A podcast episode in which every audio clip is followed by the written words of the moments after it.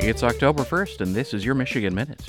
Today in 1837, the first regular train route west of the Allegheny Mountains began between Port Lawrence, later named Toledo, and Adrian, Michigan. Now, usually at the time, the 40 mile trip on wooden rails took about three hours, but during the wet season, it could take about two days.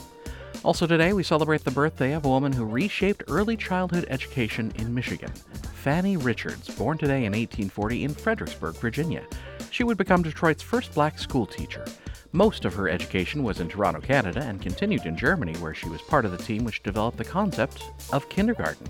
She returned to the States in 1863 and became an educator in Detroit. Fanny would open the first kindergarten in Michigan and also helping to found a senior care home for women of color. She retired in 1915 after more than 50 years in service of education, dying seven years later at the age of 81. And that is your Michigan Minute.